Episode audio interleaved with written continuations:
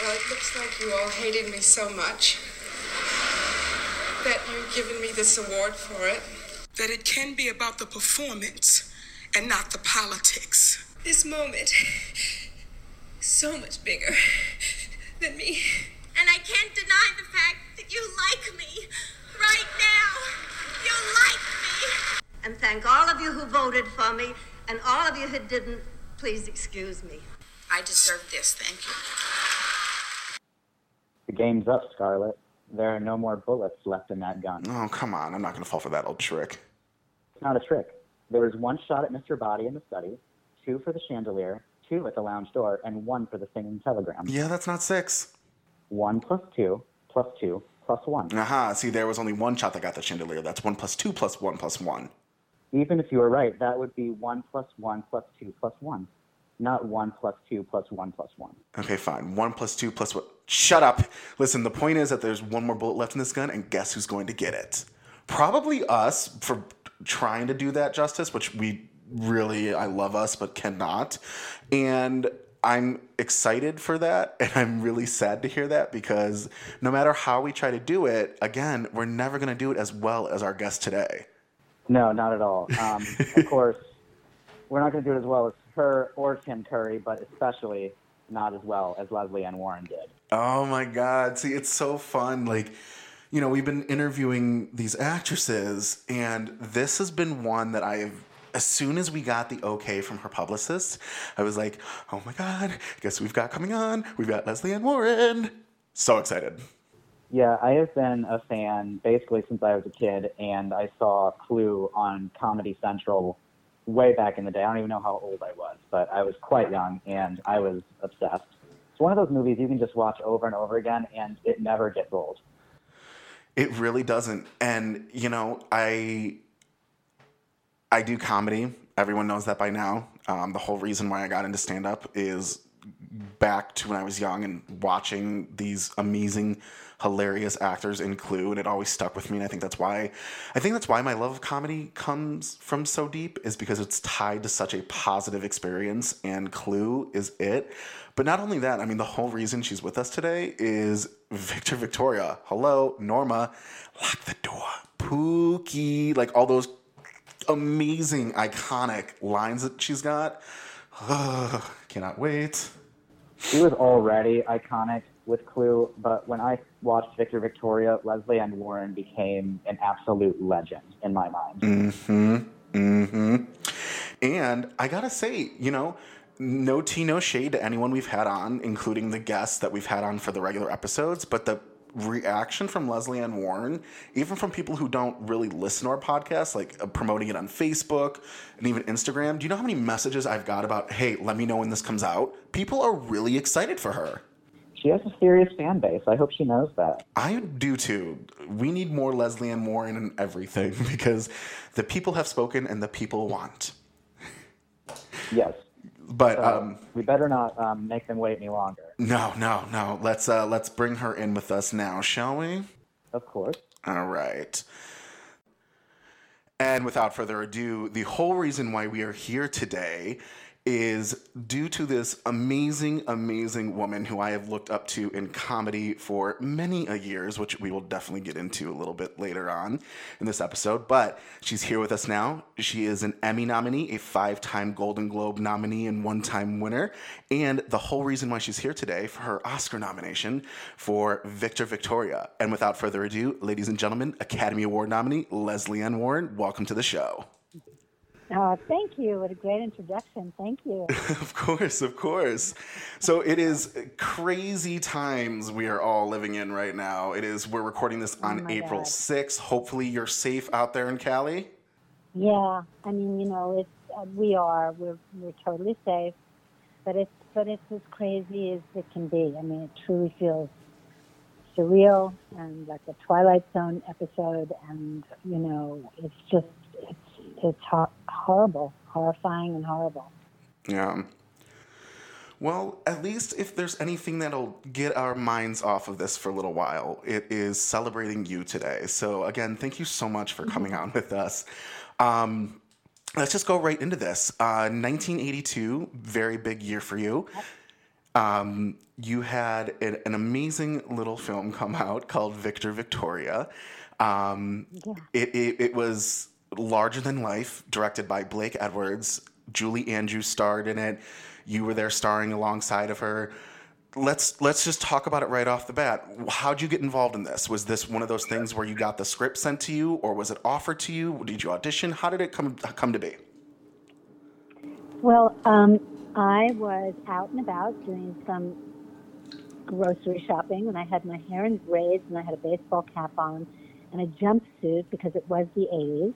Um, I got a call from my agent um, who said, "You need to go over to Blake Edwards' office. He wants to meet you today." And I said, "But I, I, I can't. I, I look, you know, this is what I'm wearing. This is how." I, he said, "No, you've got to go over today because he's leaving for London tomorrow." So I thought, okay, you know, and I put some lipstick on in the car and a little makeup and went over there. And um, we had this incredible sort of connection right off the bat. We were laughing and talking about how Julie and I both did Cinderella. Hers was in 1956, mine was in 19, I think 65, 64 maybe. And just, you know, kind of talking about everything but the the the script and at the end of the of, i don't know it was maybe 15 20 minutes it wasn't long he said do you want to do this role and i had not read it and i didn't know anything about it really and i but because blake i had seen breakfast at tiffany's i swear i think like 11 times Mm. and all the pink panther movies and Days of Wine and Roses was a huge favorite of mine, and I and I said to him, "I will do anything you would like me to do." And he said, "Fabulous!" And I, he sent me home the script. I read the script, and in the original script, she my character wasn't blonde. She didn't have an accent. There was no musical number. But again, because it was Blake, and I was such a huge admirer of his um, and Julie, of course, and James Garner, and those people were already attached. I said, definitely yes, you know. And then they ran into a snafu with the um, the British acting board. I guess you know they had to have a certain number of British people in the cast, or they could only bring a certain number of Americans over. So it took like a it took like maybe three weeks to a month to get it solidified which was absolute torture for me. but ultimately they did. And um, yeah, and then I had all these ideas about this character, and I and I literally called the next day and said, you know, can I talk to Blake? He was he had gone to London, and his producer Tony Adams was there, and Tony said Blake can't come to the phone; he's crazy busy. But tell me your ideas, and I I told him my ideas about being blonde and having growing up on the Lower East Side and having this, ac- this accent and what did he think about that and and they they got back to me the next day or so and said Blake loved the ideas and he sent his um, wig maker and his uh, production designer well at the time she was the um, costume designer but she's become a very big production designer um, to my house from England and we sat in my bedroom and sort of concocted this character. So that's kind of a long, long story of how it came about. No, we, we love ourselves a good story. Thank you. Yeah, yeah. Which uh, historical figures or pop culture figures provided inspiration for how you created Norma? You know, I, I worked with my coach, my acting coach, who I worked with a lot um, on many, many projects. And um, we decided that we wrote a sort of history for her. And we decided that she grew up in the Lower East Side and that she probably had a family of like 14 and had to yell all the time to be heard. And that she sat in, you know, her job after school was sitting in Woolworths, which was a five and dime, probably before your time, and looked at ma- movie magazines all day long because she wanted to be a movie star. And so I picked Jean Harlow. Ah. And I copied her makeup, and I copied, you know, she even had a um, a beauty mark on her chin that was in the shape of a heart, and I did that. Um, yeah, I don't even know if people could see it, but we did all of that. and I sort of copied her physical, you know, her physicality um, for this for this character. How would you describe Blake Edwards' directing style from an acting perspective as compared to other directors? Well, I, I just have to preface it by saying I absolutely, totally adored him. I adored him. Um, he was very relaxed, but very specific. So he would come on the set with his viewfinder at the time and his cinematographer, and we were all supposed to be quiet on the set. And he would walk around the set, sort of deciding where he wanted to shoot or what he wanted to shoot and how he wanted to shoot. And for instance, Jim Garner and I rehearsed the scene in the bed um, ourselves before he came onto the set. And then he, Blake said, why don't you show me what you guys have come up with? And so we did. And very, um, in, a, in the most gentle way, he changed pretty much everything we had done. and, and it never made us feel awkward or ashamed of our choices or, you know, he was so, um, he enjoyed, he enjoyed what we did so much. He would fall off his chair laughing when I would do stuff. Um, sometimes, like you could hear him. You know, we'd have to do it over.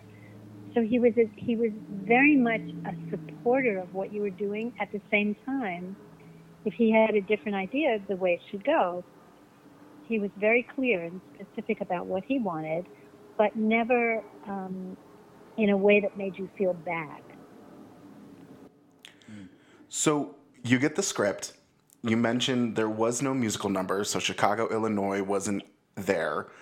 And you're allowed to craft Norma to really make her your own, essentially.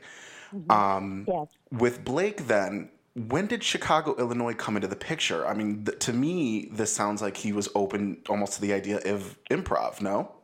Oh, he he loved improvisation. He loved it, and I I love it. I'm I'm really good at it, and I love it. And for instance, Julie doesn't like it at all, so she doesn't do it. Um, but once he found out that I was comfortable with it, he would just keep the camera rolling all the time on whatever I was, whatever scene I was in, so that I would just be forced to improvise. For instance, the the scene at the end when Julie comes in and she's sort of, and I'm like, "What's going on here? What's going on?"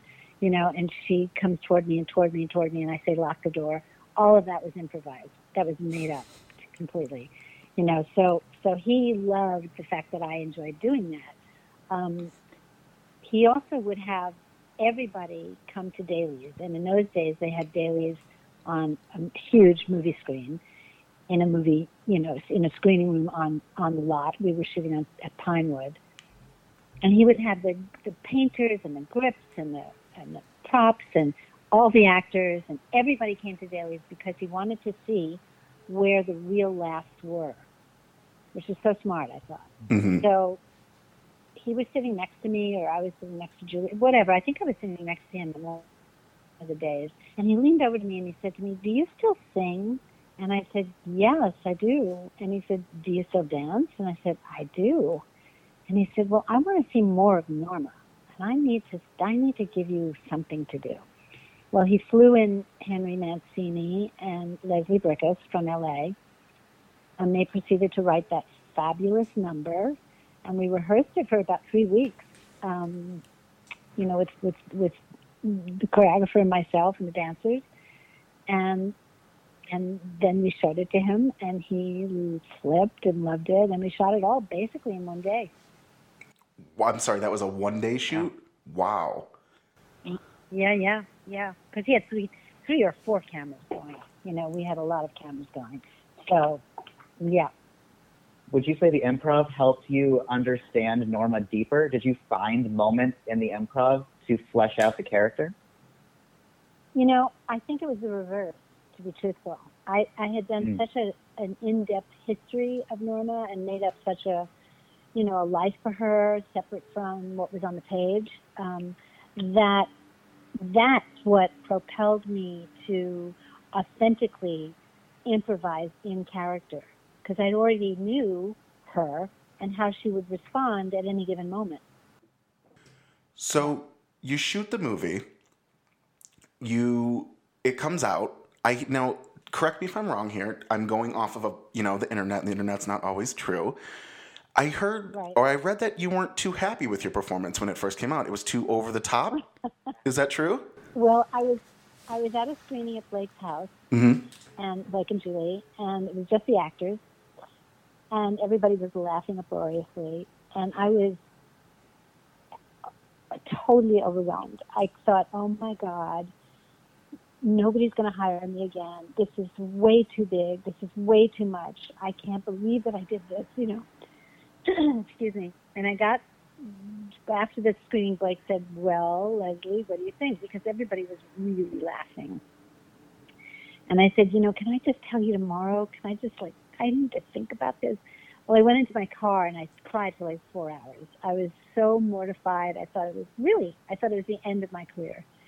And of course, it was the total opposite, you know. But it took, it took till um, I think the screening at the Shubert Theater was the first public screening, which happened very quickly after the screening at Blake's house. And I went with my agent again, Ron Meyer, um, who went on to be president of Universal, but he was president of CAA at the time, and he was my agent. And he he and I went to the screening, and it was an incredible experience. Hearing the swell of laughter um, at what I was doing up there on that screen, and then the uh, the spontaneous applause after the number, which was, you know, it was so so fulfilling. So, how did you approach acting opposite someone as legendary as Julie Andrews? Were you nervous at all? Yes, I was nervous, but she's so fabulous as a person. She's so down to earth. I know you've probably heard this a million times in other interviews, but she really is down to earth, and she loves to laugh, and she's she's without any artifice, and she's so warm that you know really quickly. I would say really within the first day, I felt you know, I was comfortable in my character with her. And then, you know, I still off when we weren't acting, I still had this sort of that I was, you know, visiting the queen. I mean, she's still she's so, you know, she's like royalty in in, in my book. And um, but uh, but when we were acting together, you know, it was seamless, really. That's great. Uh, is there anything that you learned from her that you've taken from role to role over the years? You know, I think the thing that we share is that we both came from musical theater and we both had the discipline of musical theater. And so I, I, I resonated with her professionalism um, and I identify myself in that way as being a real professional and someone who is prepared and works really hard, and so does she and um, you know, I, I think that that if anything, it was a, a validating my way of, of of working that I that I continue to reflect on when and when it when it comes up. So you have the screening at Blake's, not so happy. Then you have the screening at the Shubert Theater. People love it. People love you. It's a reassurance for you. Mm-hmm. When is the time as an actor when your film comes out then? When you start hearing things like, oh, Golden Globe and Oscar buzz, here it is? I mean, wh- what's the process of that pretty much? I mean, I'm sure uh, mentally it's like, uh, are you sure? Me? Really? But I mean, how does that work? You know, back then, I think it's very different than now um, because there was no internet, there was no social media. So it was really, I was off doing another movie, and it was a, it was when the campaign. It was really MGM that did the campaign for me, um, in concert with my publicist at the time, but largely it was MGM putting out a lot of ads and you know, um, but I sort of didn't. I didn't really ever. Consider seriously that this would happen to me for Mhm. me. I just didn't. It wasn't that I was negative about it. I just didn't. I, I just didn't think it was something that would happen. So I loved the ads, and I, you know, thought they were great because the quotes were fantastic, and I was excited about the quotes and what people were saying, and you know the the the energy that MGM was putting behind me. Um, and then I went off to do this movie, and it was a complete and utter shock, utter shock when I when I was called that I got nominated. So the shock sets in. You realize what just happened. 1982 was a pretty, um, I don't know if set year is what I want to say because I, I, I wasn't around for it, but I do, you know, I've done my homework on it and everyone knew going into it, you know, this is the night of Ben Kingsley and Meryl Streep. What's it like as the nominee kind of going into your first Academy Awards as, as, as a nominee or, or just going in general? I mean, are you are you nervous, or is it something you just kind of want to get over with really quick? I mean, what is? Take us through that. What it's like. Mm-hmm. No, it's one of the was one of the most exciting evenings of my life. You know, it was thrilling, and all of it. You know, and and te- terrifying, but in a great way. If that's if that can be understood, it was it was. I had my son with me and the man that I was with at the time, and um, it was just and to be a part of that world and to be part of that community and to be acknowledged in that way, it was phenomenal. And I remember when they didn't say my name, my son was more upset than I was. I was, you know, he was he was really wanting me to win, but I was sitting behind. Um, I hear some dogs. Do you need to get that? Oh, there's dogs barking outside my window. Okay. Um, I was sitting, I think, behind or in front of Sydney Pollack and Dustin Hoffman, and they didn't win either.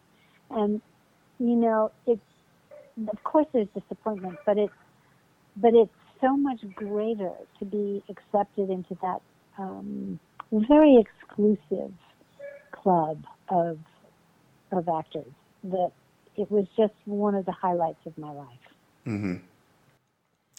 So, a, a, a thing that always kind of makes me a little curious is then what happens to an actor's career post nomination? Um, there was a pretty in, uh, infamous interview that Taraji P. Henson did uh, the year after she was nominated for Curious Case of Benjamin Button, where I believe she was on The View, and she said, Despite the Oscar nomination, I got zero offers in Hollywood.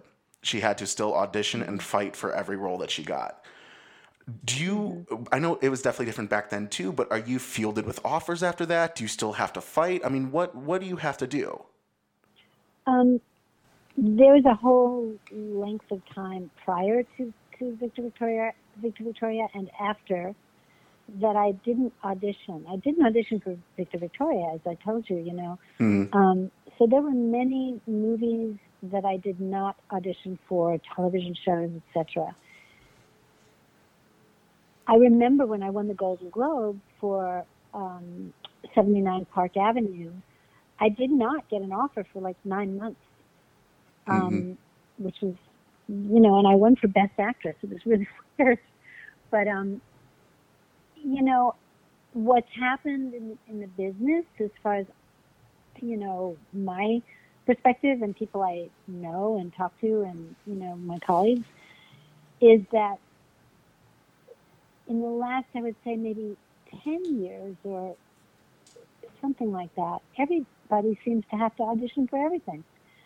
So it's, it's, it's, maybe it's more, maybe it's more like 15 years, but I, I, I, I think, you know, it's, so that was a huge change for me because most of my work of my life I did not have to audition for.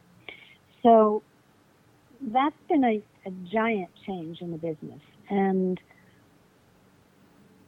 I don't like it, you know, I liked it better before, but um, that's the way it goes. You know, that's how it's been sort of evolving.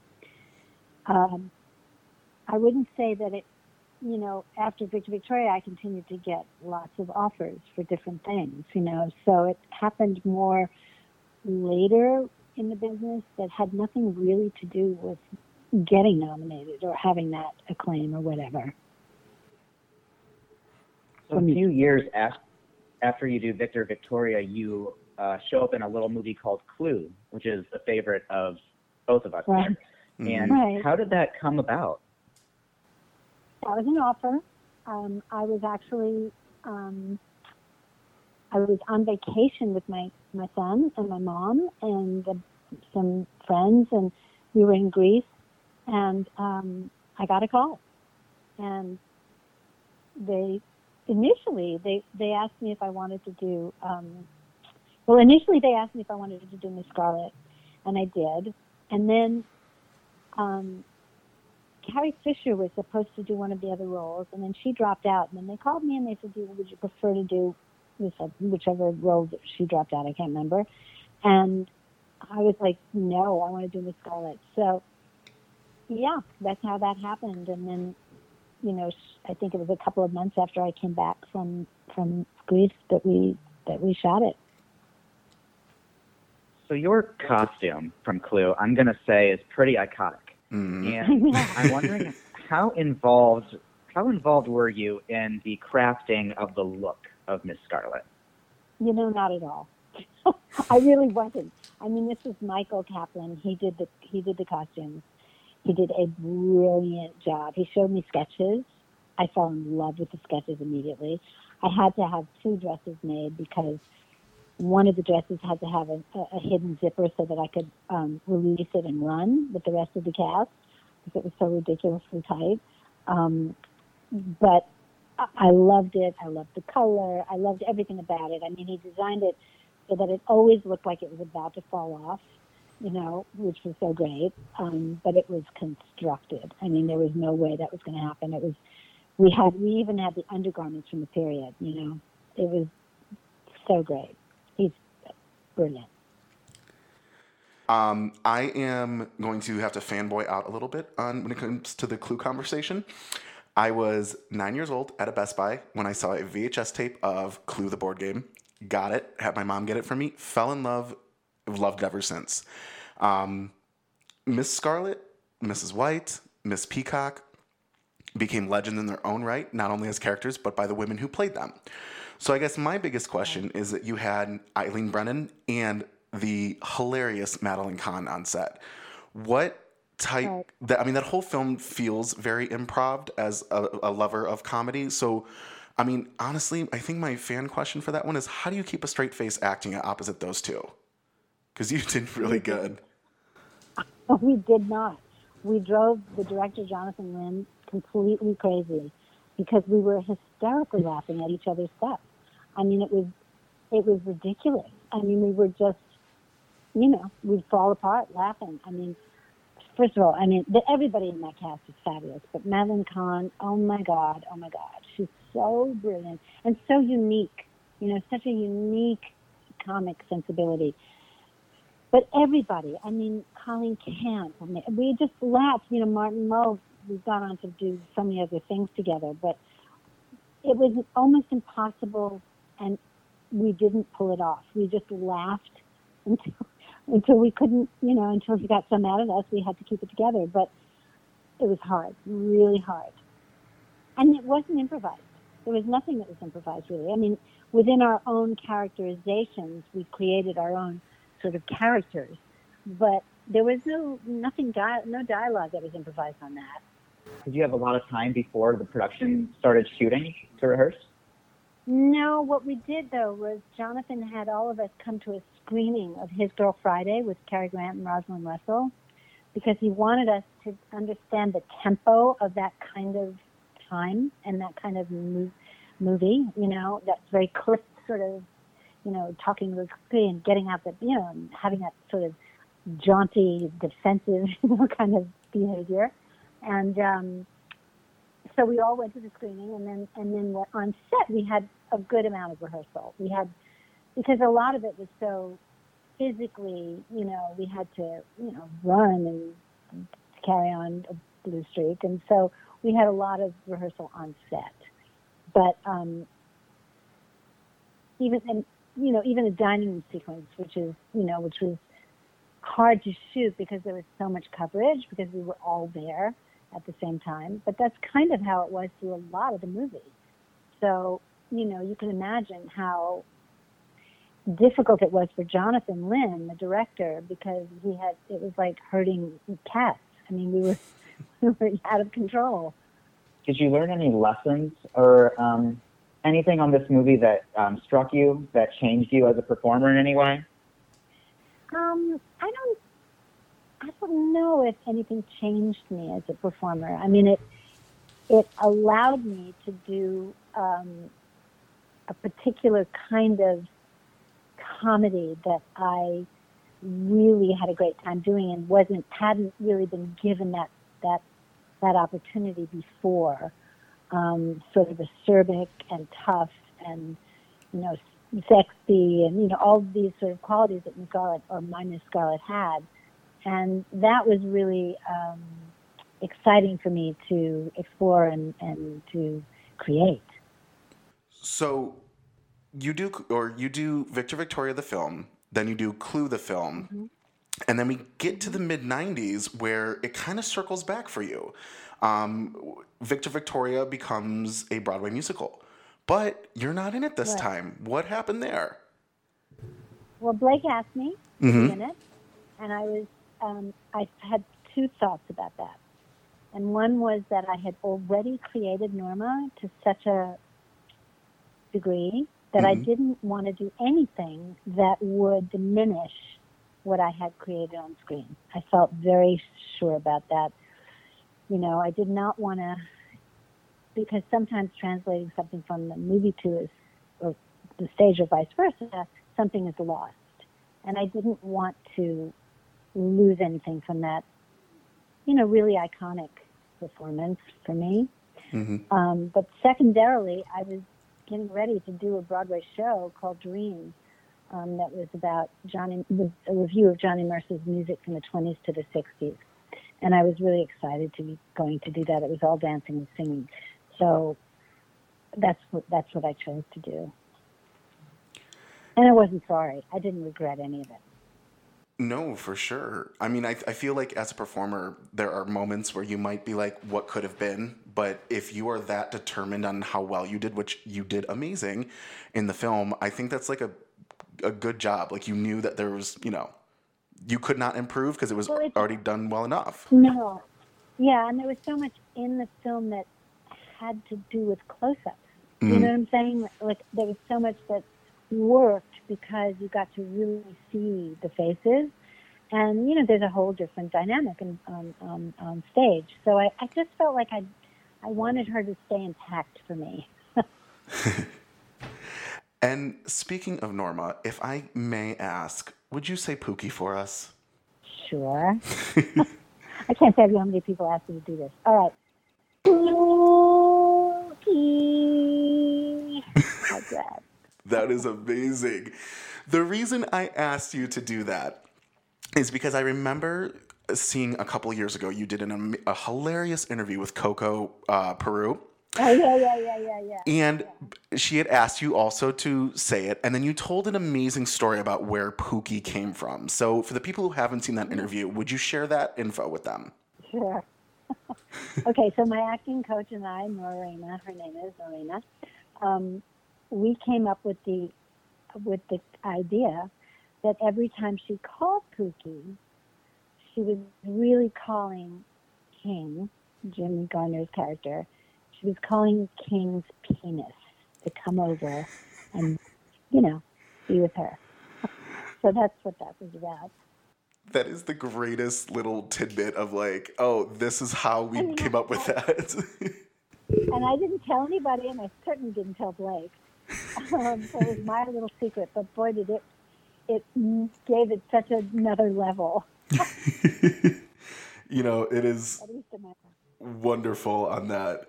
Um, yeah, I remember seeing that interview and I was like, oh, I, should I bring this up? I'm like, I'm going to bring it up just in case. Like I said, we can always fix it in post. But I was like, yeah, I'm going to ask her to see if she'll do it. So thank you so much for that. You're welcome. You're welcome.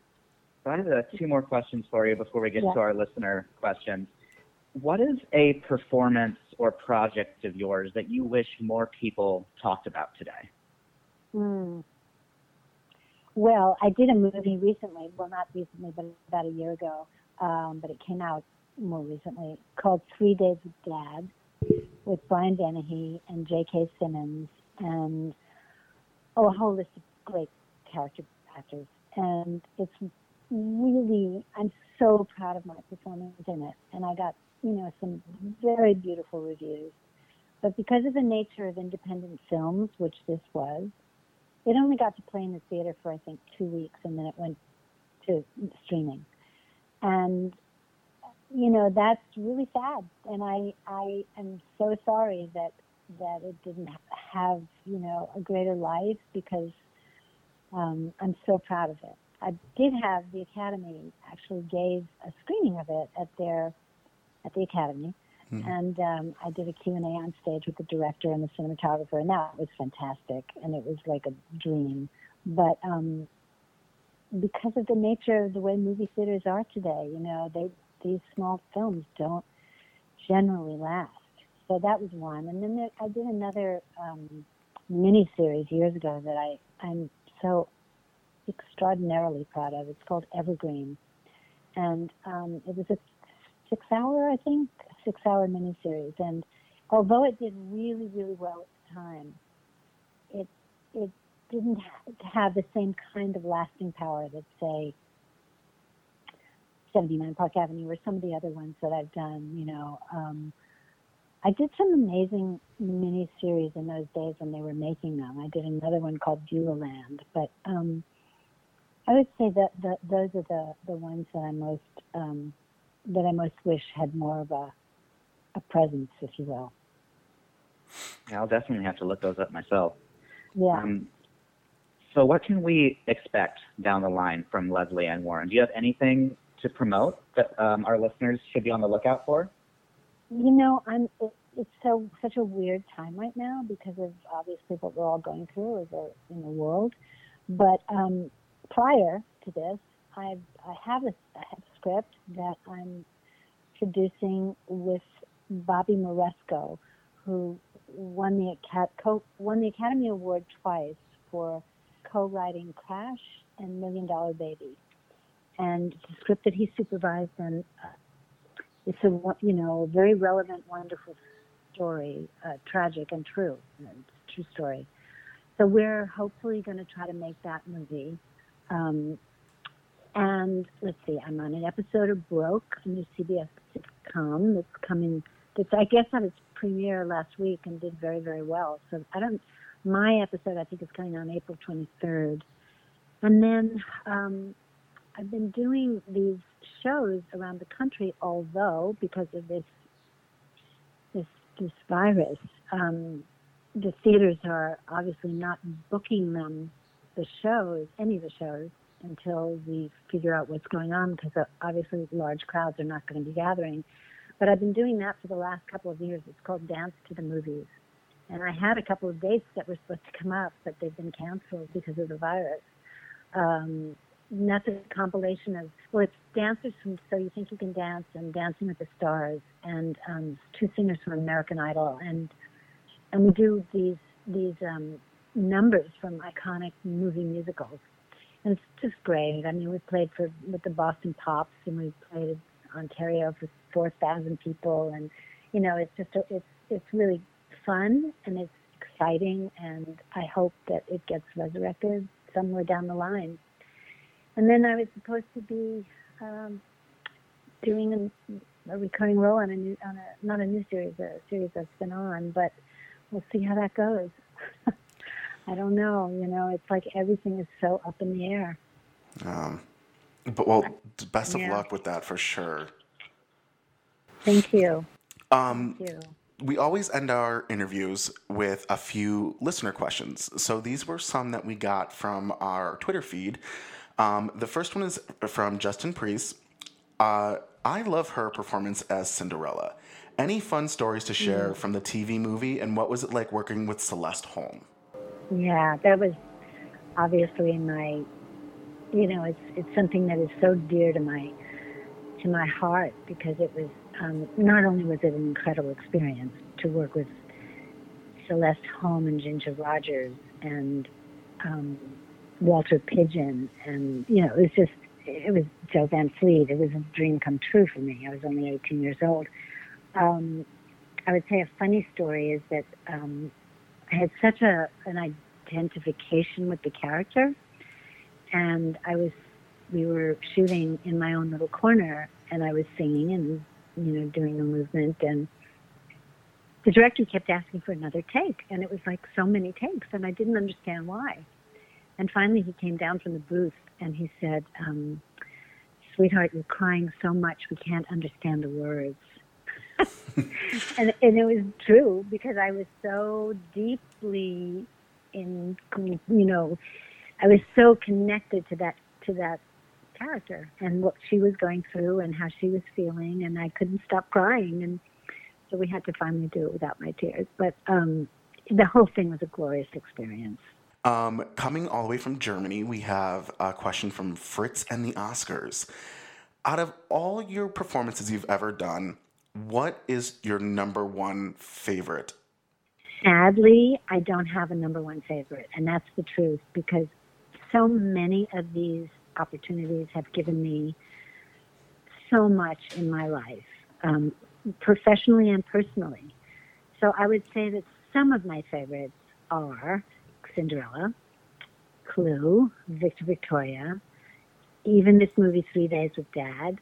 But then there's Will and Grace and um, the miniseries I've been telling you about. You know, um, Choose Me is one of my highlights. It's a film I did with Alan Rudolph and Keith Carradine and um, um, Rae Dawn Chong and a whole bunch of wonderful people. And you know, that was incredible. That was my first independent film, so to speak, but it broke box office records at the Royal Theater here in LA. It played for six months. So I've had so many, so many incredible experiences, a couple of bad ones, but so many incredible experiences. And those, you know, those have shaped my life. And then finally, uh, we have, which I, this is the one that I've been really looking forward to hearing about too, um, from Andrew Carden. What are Lesley's memories of working alongside Oscar winning legends Greer Garson and Geraldine Page in The Happiest Millionaire? You know, that in, I'm smiling because that was incredible. Again, I was probably 18 and a half. I was just, yeah, turning 19 maybe. And, and for me to have Greer Garson play my mother and Fred MacMurray play my dad and, um, Geraldine Page played John Davidson's mother, whom I'm having this romance with. It was, and to honestly, to be picked by Walt Disney um, after a very intense screen test, um, where I had to really rehearse for about a week on the musical numbers and dancing and the acting, and it was, it was, you know, there are no words for how honored and how blessed I felt and how excited I was. And and I was already a member of the Actors Studios, so to be working with Geraldine Page, who is like, you know, is an Actors Studio legend and an icon, and then to have Greer Garson play my mom, who was a movie star that I looked up to always. And Fred MacMurray was just the angel of all time. He was so loving and so warm and so paternal. And I made me feel so comfortable because it was very scary. I mean, I was the lead in that movie and and and I was scared, pretty scared to death. Lesley, and I cannot thank you in words for doing this with us today. Not only as Brandon and I have made this amazing show become a thing, but seriously, as a fan of yours since I was nine years old, due to Clue, and then obviously Victor Victoria and everything else you've done in between, I just thank you so much. Seriously. Ah, thank you. Well, thank you. Thank you. You're so welcome. Yeah, thank you again. Uh, as Joey said, um, I've also been a fan of you since Clue, saw it at a very young age, and it's always been a favorite of mine. So speaking with you today has been an absolute pleasure, and we thank you. Thank you. Thanks so much. All right, ladies and gentlemen, you've heard Lesley Ann Warren today. Thank you again so much for coming on. And uh, Brandon, anything else before we sign off? Um, not nothing else that I can say. I'm I'm lost for words right now. right, right. All right, folks, we will Thank talk to you you. later. That was wonderful. I am so elated right now. It's funny that I know we've said this each time, but getting to have these conversations eh, is really fulfilling and a lot of fun. Not only because yes, it takes care of like, you know, us as fans and people listening, but if anything between Lesley Ann and Penelope and Meg, it really just shows to everybody these are just people who do jobs that stick with us and comfort us and we love them for their work and fuck yeah rock on. And it sounds so silly, but she is so nice. Like we've done a few of these interviews now, um, and I'm always a little bit nervous that someone that we interview is going to be um, kind of mean or off-putting, but that has not happened at all. And Lesley Ann Warren is a gem. I love her even more now than I did before. Mm-hmm. and it was funny too because it really like while she was speaking i was like god you know what her voice would be really good for too is obviously animation work but if like we if somehow lesley ann warren were to do like an asmr page on youtube like her voice is so soothing Yes, she has a very calming voice. Which is funny because if you've only ever seen her as Norma in Victor Victoria, you would never think. Mm-hmm. So That's how talented she is. seriously, I've said it before. I think I talked about it when we did our Jennifer Tilly episode in '94. I was like, you have to be such a great actress to pull off these roles because that's how good you have to be. That you have to come off as like the bad actress. You know what I mean? hmm And she is amazing. And I'll tell you what, she seemed very passionate about that film Three Days with Dad. I know what I'm going to watch tonight. Yes. Amazon Prime. Yeah. Yeah, I'm gonna find Three Days with Dad. Also, if I can get my hands on Evergreen, the miniseries from the '80s that she mentioned. I love hearing about these little, these little diamonds in the rough that seem to get lost, but they deserve their their their attention, their uh, moment in the spotlight. I'm glad she was able to shed some light on some work that she did that other people ought to uh, check out. For sure, for sure. Whew, well, this has been a fun one. Um, thank you so much again, Lesley Ann Warren. You are an amazing American treasure, and uh, yeah, if if if every when everything is all done, people, and she has that show she was talking about on the stage that's coming to your area, go see it. And you know what? Tell her the Academy Queen sent you. Yeah. So, all right, folks. Well, without further ado, I am Joey Gentili. And I'm Brandon Stanwick. And this has been Academy Queens Conversations with Lesley Ann Warren. See you guys. Bye.